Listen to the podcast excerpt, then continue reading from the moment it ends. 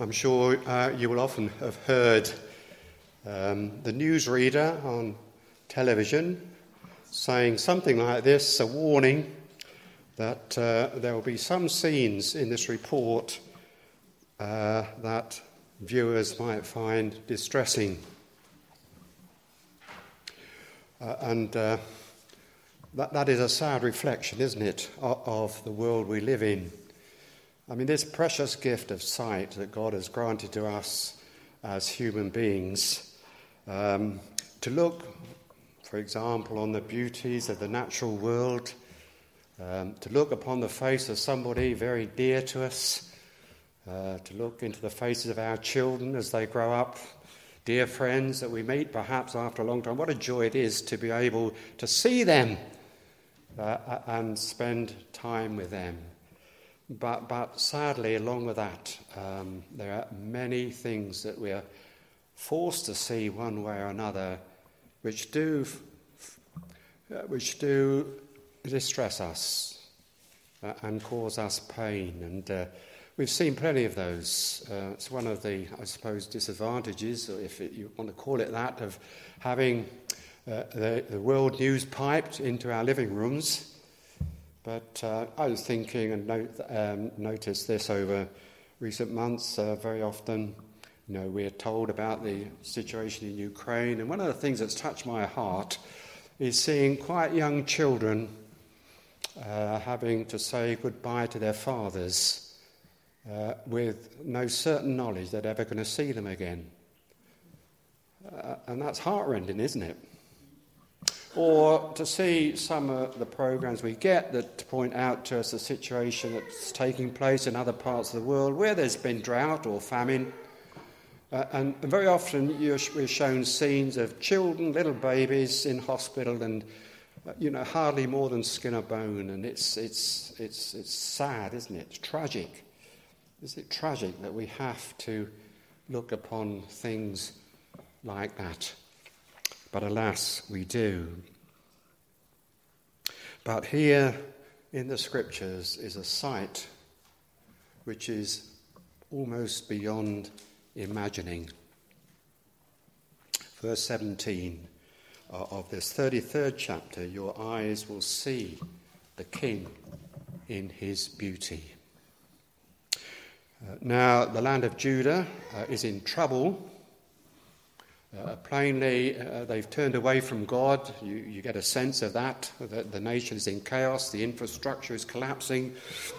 You, pick that up when uh, God commends those who walk righteously and speak uprightly and so on and so forth. And that is obviously in marked contrast to the general behavior of the nation. It's become corrupt uh, uh, and they've, they've forgotten their God.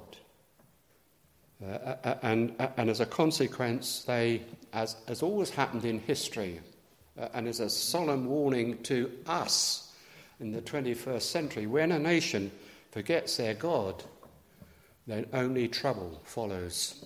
And we've got personal experience of that. And that's what's happened in Judah.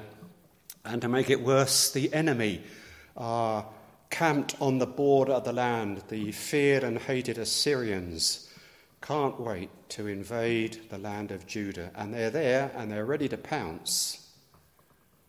Uh, and it's against that, that background that God grants his people, and there are some still, sadly, uh, thankfully, uh, in, in, Judah who are godly people uh, and have uh, sought God. You get it in verse 2 at the beginning of the chapter. We didn't read it, but it says, O Lord, be gracious to us for we have waited for you.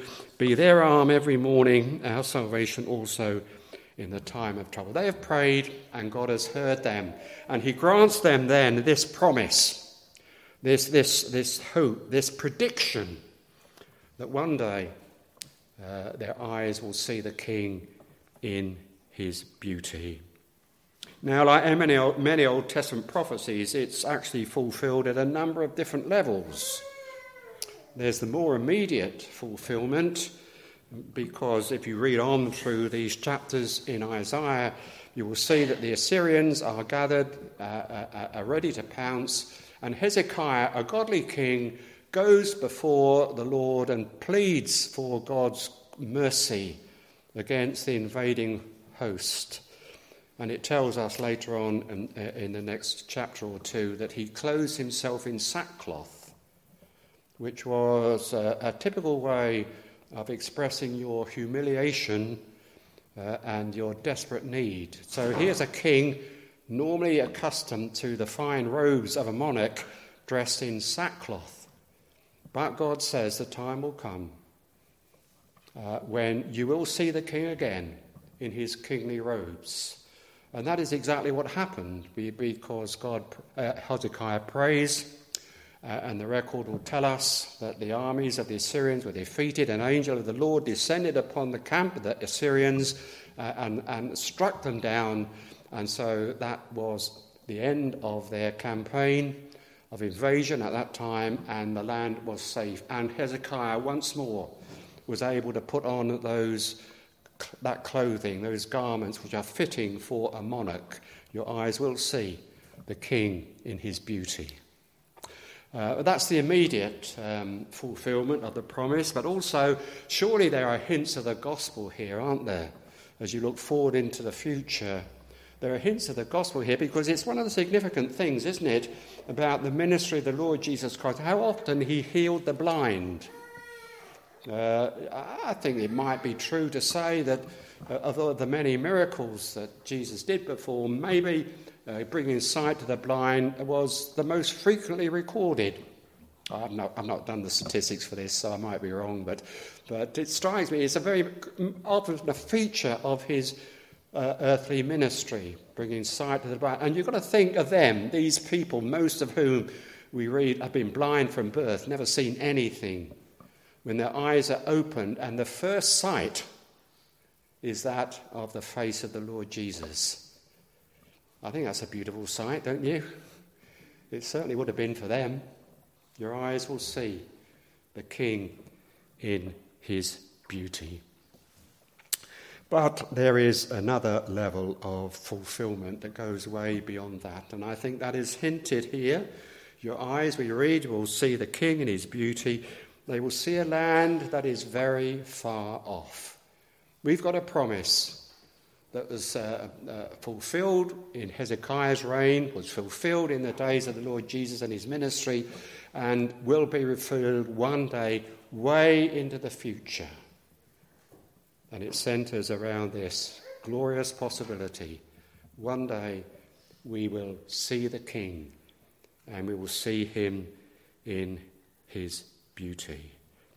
A far off land, a new heavens and a new earth.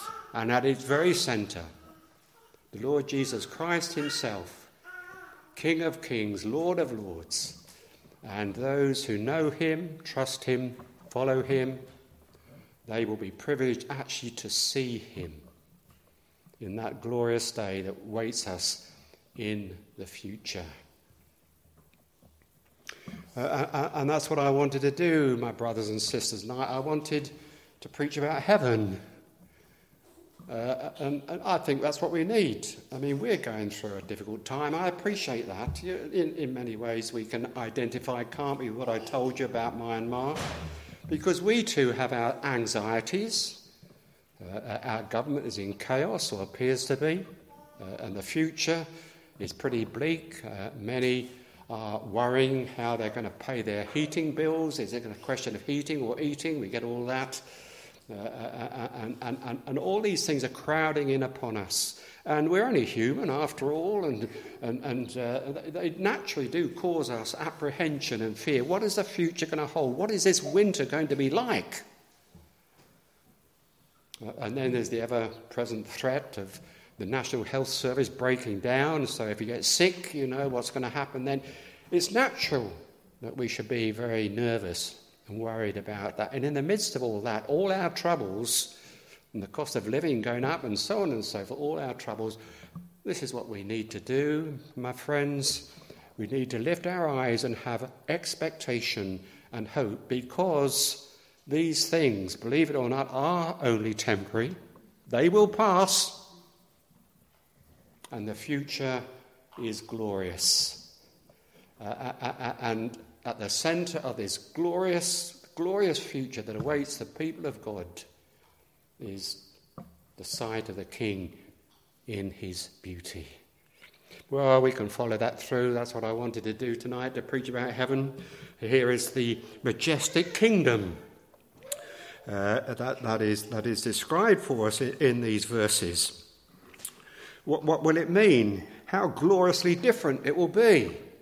Well, one of the things uh, we read is that uh, bitter memories will be seen for what they are only memories. Your heart will meditate on, you'll remember you remember the tribulations and the trials you passed through, you'll remember them, and you'll say, Where are they now? They're gone. Those who oppressed us, our enemies, where are they now? Where are those who measured us and said they were going to bring down the strongholds of this Christian faith? You'll look back uh, and you'll have that memory and you'll say, They're gone. our, our King has conquered and they will trouble us no more. Uh, and all the various, it's, it's, in poetic language, of course, so remember that. But, but uh, th- those who oppress the people of God will be gone forever in that glorious future. Uh, uh so, so instead, instead of that, what do you get? You get a quiet home. That's, that's what it tells us, doesn't it, in verse 21? There, the majestic Lord will be for us, a place of broad rivers and streams, in which no galley with oars shall sail, no, no, uh, no fears of enemies invading us. This will be Jerusalem, the new Jerusalem, a quiet home. There it is in verse 20, a quiet home, peace and quiet at last. We don't know too much of that, do we, in our earthly lives? We certainly don't know too much of it at the moment with the various challenges that face us. Just to be able to relax and be quiet, a quiet home. A home, I love that. Uh, however, you think of heaven and what you ever conceive about heaven, you get the glimpse of it in the scriptures. But I just like the way the Lord Jesus spoke of it. He said, In my Father's house are many mansions my Father's house. In other words, it's a family home where the Father is. And home's a very special place, isn't it? Uh, and that's what heaven will be like for the believers. It's going to be a quiet home, peace at last. Uh, uh and that's a, that's, a wonderful, that's a wonderful thought to sustain us in a time of disquiet uh, and lack of peace. So, and there will be also peace and justice because there the majestic Lord will be, and He is our judge. We're not going to be dependent on the weaknesses of human judges. We get exasperated about that sometimes, don't we? And we see injustice on every hand. Uh, uh, uh, uh and we fear if we run into some sort of trouble with criminals that we're not going to, as the victims, are not, not going to get a, a fair crack of the whip. But here in this majestic kingdom, well, the Lord will be our judge. And he will be our lawgiver because the Lord is our king. And it goes on to say also that there will be no sickness there. Verse 24 the inhabitants will not say, I am sick. It's gone. We're worried about sickness naturally. Uh, Mark and his family are concerned about his dear mum, and right to be so. Uh, but that's all going to be gone in those days. It'll all be gone. Such things will never enter into that quiet home that belongs to the people of God. No sickness and no sin also the people who dwell in it, this new heavens and this new earth, we read at the end of verse 24, will be forgiven their iniquity. You know, that thing that troubles all of us one way or another, somehow breaks in, somehow makes us start to think things we shouldn't think and say things we shouldn't say. We battle against it. And we are given grace as the Lord's people to battle against it, but it's not always a victory, is it? Uh, and there are those sins that so easily beset us that we read of in the New Testament. And they come and they come and they come. And uh, it's a fight, it's a fight. And very often we're not always the winners over the fight. And all that. No longer a struggle against sin in the world to come. That is the majestic kingdom and the crowning experience of the majestic kingdom. Your eyes will see the King in his beauty. I want you to note the emphasis here. It says, Your eyes will see the King in his beauty. Um, in other words, what, what has been described to us is more than just the sight of faith. We speak of it in those terms, don't we? We, we walk by faith and not by sight. Um, Jesus says, doesn't he, to Thomas, Blessed are those who have not seen and yet believe. And that is the nature of our Christian life in this world, in this fallen world. Um, we are not privileged to actually behold, as they were in those three years of the Lord's ministry, the Lord Jesus Christ himself. Uh, any such vision of him has to be by faith. But it's one of the things that happens when uh, the Holy Spirit works in the heart and he opens up our spiritual eyes uh, and we see the Lord Jesus for who he is as a wonderful, loving Saviour. And then we walk, we continue in the rest of our earthly lives in that sight, that side of faith. We see him in that way. But this is, this is this is more real than that in a sense. That's not the right way to put it, more real, because both are very real. But this is, this is different. In other words, the emphasis your eyes will see. These eyes will see, physically, will see the King in his beauty. So, so it's more than just the sight of faith. Uh, uh, uh and that is, that is the sight that will dawn on the eyes of believers. And the Bible teaches that. You will see him, says John, as he is. You will see him. Of course, it requires, you understand this, don't you? That for us to see physically the King and his beauty, it requires, first of all, a risen bodily Saviour. Otherwise, it's meaningless, isn't it? Uh, unless you can actually see something substantial, you're not seeing anything, are you? So it requires this one great central truth of the gospel the Lord Jesus Christ rose on the third day, and they saw him physically. And then he ascended into glory where he belongs by right. And then this is the great hope, the prospect for the believing Christian. One day you too will see him a, a, a Saviour risen bodily, bearing still a, a, a body of substance. And if it requires a risen bodily Saviour, it also requires a bodily resurrection. And that is another great truth that you find when you read the New Testament. That, yes, the Lord will come and then all his people will rise bodily from their graves or wherever their remains have left, and they will be blessed with a new body, a resurrection body, a body perfectly fitted for glory, with eyes, with eyes, with eyes to see the King in his beauty. That is the glorious prospect of what awaits us if by faith we are walking with the Lord Jesus. That is what you can enjoy. That is the hope you can entertain in your heart if you will come to the Lord Jesus and cast yourself upon his mercy and trust him as your Saviour. That's what awaits you. Glorious certainty of wonderful assurance, surely to lift us above the trials and tribulations of this present chaotic world, the majestic kingdom, and is the believer's hope. I, th- I think again of, of, those three years of the Lord's ministry and uh, of that oft repeated miracle by restoring sight, blind Bartimaeus, the man born blind, others, you know, who received that special miracle from the Lord's hand, who opened their eyes for the first time and saw him, saw him smiling down at them.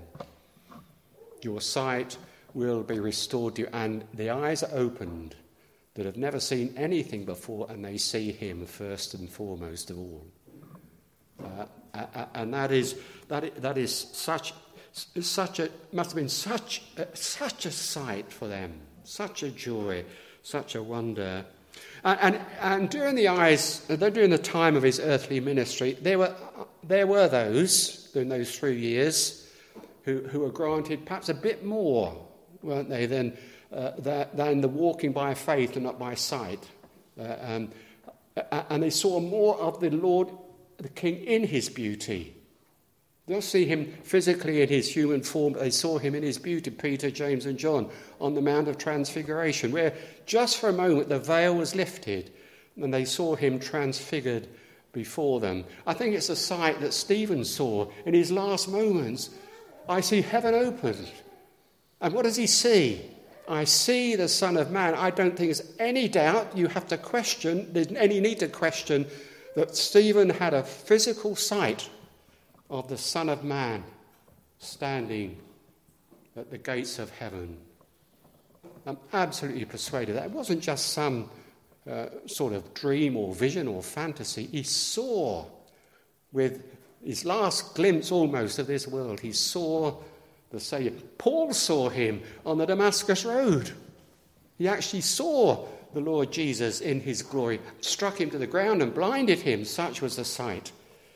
John saw him on the Isle of Patmos, exiled there on this rocky island. And he saw the Lord Jesus, and there's that wonderful description of the risen Lord there, isn't there? The first chapter of the book of Revelation. Well, they were privileged, weren't they, to see something special. But here's the wonder of it every believer will be privileged to see the same thing. Every believer. Uh, if, they're, if, they're, if you can think of a better encouragement to follow the Lord Jesus and be his disciple, it's difficult to think of one. There are many, of course, of course, there are. But it's the end of the journey that counts, isn't it? The journey may be long and arduous, and it's a struggle to maintain it, and you have to walk by faith if you're going to maintain it. But with this one glorious prospect, there's one glorious hope, then you will see him in his glory. A full, a full unveiling of the King in his beauty. So, what then is the King in his beauty? What is the sight that will dawn upon the eyes of all true believers? when they enter into the new heavens and the earth and are confronted with Him, the Lord Jesus, their Saviour, the one who loved them and gave Himself for them. What, what, what do you think consists of the beauty that belongs to Him that they will see, their eyes will behold? Well, of course, it, it's just His splendour, isn't it? Uh, his magnificence, His glory, the sort of thing that John saw on the Isle of Patmos the radiance of the glory of God in the face of Jesus Christ. Uh, there's beauty in that. I mean, a, a, a splendid sight of magnificence is a beautiful sight, isn't it? But I, I, think, I think we can say it's a wee bit more than that. It's that gaze of the bride upon her bridegroom on her wedding day. The two of them just sharing love one with another. It's the affection, it's the love in the, in the eyes of the bridegroom as he looks upon his bride. That, that's, that's will surely be the king in his beauty as far as uh, that poor struggling believer is concerned when at the end of the long and arduous journey and heaven dawns, heaven's morning breaks, and earth's faint shadows flee away, see him and that'll be, that'll be the, the, the, essence of his beauty to such a poor sinner come at last into glory. They will see him uh, and they will gaze upon him with wonder and with joy, the altogether lovely one. They will see the king. He had a head once crowned with thorns. That was the price he was paid uh, in order that uh, his people might have this glorious prospect of seeing him. That they will see him uh, as the Son of Man, just as Stephen did in his last dying moments. Uh, because, you see, he rose from the grave, he assumed a body to come to our world. A body like yours and mine, with arms and legs and eyes and ears and lips and so on. He assumed that humanity in every respect. And that is the body with which he rose from the grave on that Easter Sunday. And that is the body with which he ascended into heaven. And that is the body which Stephen saw, the Son of Man. Still the Son of Man, even in glory. In other words, his, his glory does not mean he's going to be transformed into something different. It will just be transformed into something more wonderful. But still, still with eyes that see, to smile upon his people for whom he gave his life. Still uh, with marks in his hands and in his feet to show the wounds that he bore for their sake. And lips, yes, lips that will speak and say, Come, Come, my beloved, and share my kingdom with me. I think that's what it means to see the King in his beauty, doesn't it? A man in perfection. A man who, having taken a body on our behalf, in which he came to our poor, suffering world and suffered and bled and died in that body and rose again in that body and ascended into heaven in that body, still there, the Son of Man. Uh, and he looks and he smiles and he opens wide his arms and said, Welcome, welcome, my beloved. What, what a glorious prospect. What a hope. Do you have to lay hold on that in the midst of our trials and tribulations, surely? is the antidote to despair and desperation. We have great expectations. If you're a believer, you have great expectations. Uh, and yeah, I'm preaching heaven tonight because I think it's what we need. Just as our brothers and sisters in the parts of the world we've mentioned who are suffering, just what we need lift our eyes above the trials and tribulations of the world and just contemplate what awaits us in the world to come. And at the very centre, at the very centre, the King in his beauty. And his beauty consists of the love he had for us when he came in the first place. And as our hymn, the hymn we're going to sing in a moment, says, the King there in his beauty is there to be seen. The bride eyes not her bridegroom, but her dear bridegroom's face. Now, the bride eyes not her garment, but her dear bridegroom's face. That's what we're going to sing in a moment. So I just want to ask you do you have that expectation? Do you have such a hope? Is it going to lift you above the anxieties of these present days? Will it encourage you? Surely, surely there can't be anything better than that to look forward to. And it's promised. It's promised. Your eyes will see. One day, the Bible tells us every eye will see him. When he appears, every eye will see him. For some, it will be the sight of terror. And they'll rush to hide themselves. They'll call upon the rocks to come and hide them from his gaze. That's the way it's going to be for some. You wouldn't want to have that sight, would you, of the risen Lord? Strike you with terror uh, and the awful prospect of a lost eternity. You will want to be assured that you'll see him in his glory and in his beauty. Well, it's the hope that sustains the believer. It's the great encouragement of the gospel preacher because he can say, like I'm saying, it could be yours.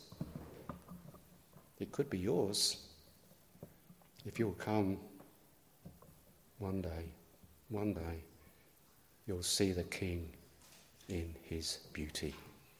What a prospect. What a hope.